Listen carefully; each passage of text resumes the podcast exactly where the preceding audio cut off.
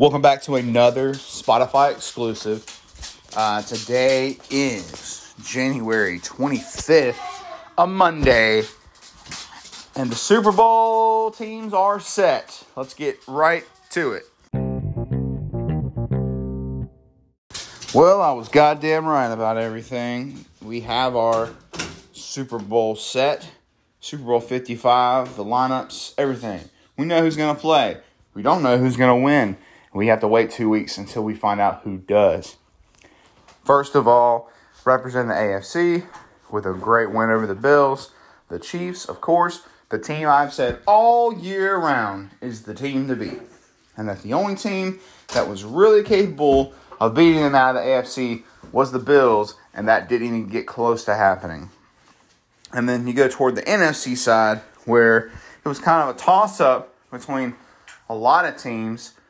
You know, a lot of people were considering the Seahawks, especially at the beginning of the year. I was. The Seahawks quickly started to fall, and another team started to rise, which was the Tampa Bay Buccaneers. And keep in mind, the Buccaneers beat the NFC East champions, the NFC South champions, and the NFC North champions on their way to the Super Bowl. So they beat three division champions all on the road to get to the Super Bowl.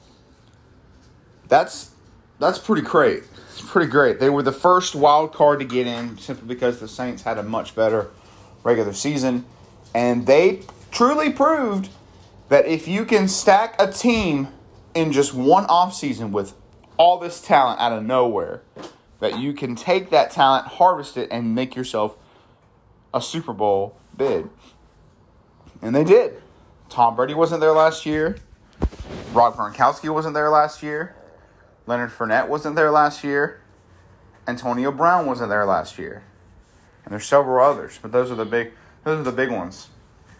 I don't even know if they were using Scotty Miller last year, and he's like their little secret weapon. Antonio Brown didn't even play in this game, and he'll probably be ready to go Super Bowl time. You, can say what you want about Brady, old, washed up. He didn't play great in the second half, but he played great in the first half. Great passes, great lobs, way to look up, out for the blitzes. Like they looked good. They made Green Bay look bad. Second half is opposite. Green Bay looked much better, but they just they kept making mistakes. They had so many chances to definitely come back and take the win because they they caught it back up to one score very quickly, and they just let they just let the damn Buccaneers keep getting to them, and then Matt LaFleur made the biggest pussy move that I've seen in a long time, where you're down by eight, so you're down by one score, you're in the red zone, and it's fourth down and short and I think you're in goal too. And they've been the best team in the red zone all year round. Best team in the NFL. And you just kick a field goal.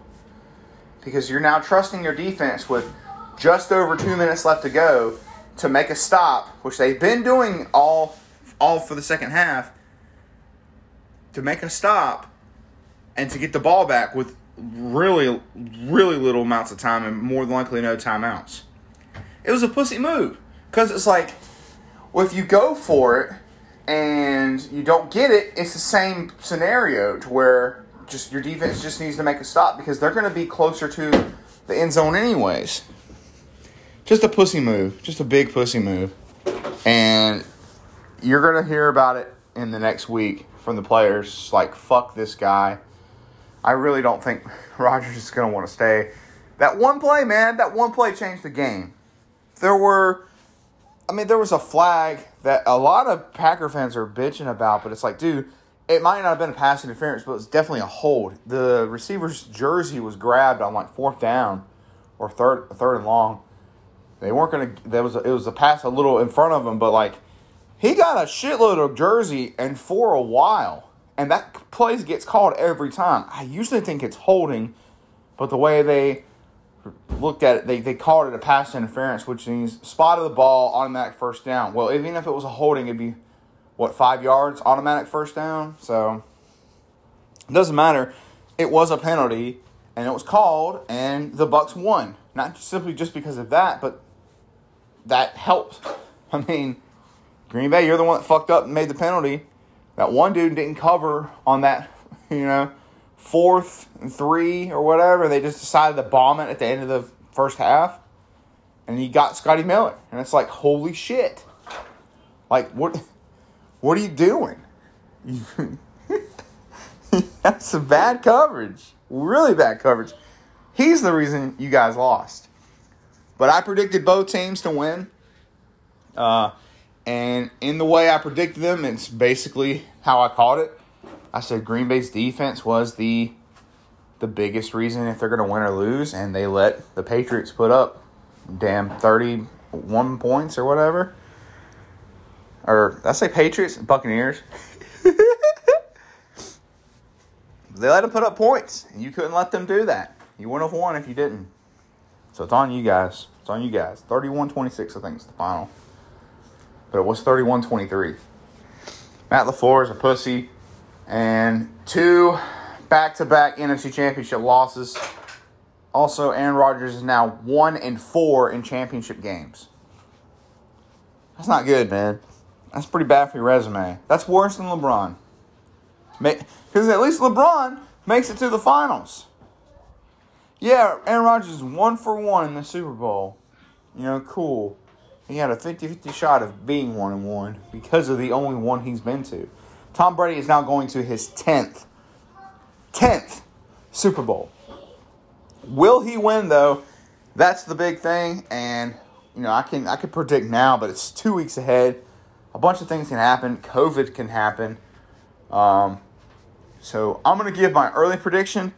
I truly do think that Kansas City is going to win the game. But I'm wanting to talk myself into the Bucks winning because I was able to talk myself into the Bucks beating the Saints and beating the Packers. I said, well, you know, playoff Tom Brady, you know, Gronkowski's not going to be used as an offensive weapon. He's going to be used as a strategic weapon, as in block, block, block, block, block, pass out of nowhere, wide open, and what do you know? He had a 29 yard catch in the game. It's like that's it's it's perfect because he has all these other offensive weapons. Like I said, Antonio Brown didn't even play. Chris Godwin did good. Mike Evans dropped a couple passes. Well, Godwin dropped a couple passes too. They stopped dropping passes and actually like help out Brady. It's like, oh my, the the things they can do offensively. I don't know. It should be a it should be actually pretty entertaining Super Bowl, but I I see Kansas City winning right now. We'll get into more episodes about it because we got two weeks. So until next time, I'm gonna go take care of Patrick. See you guys later.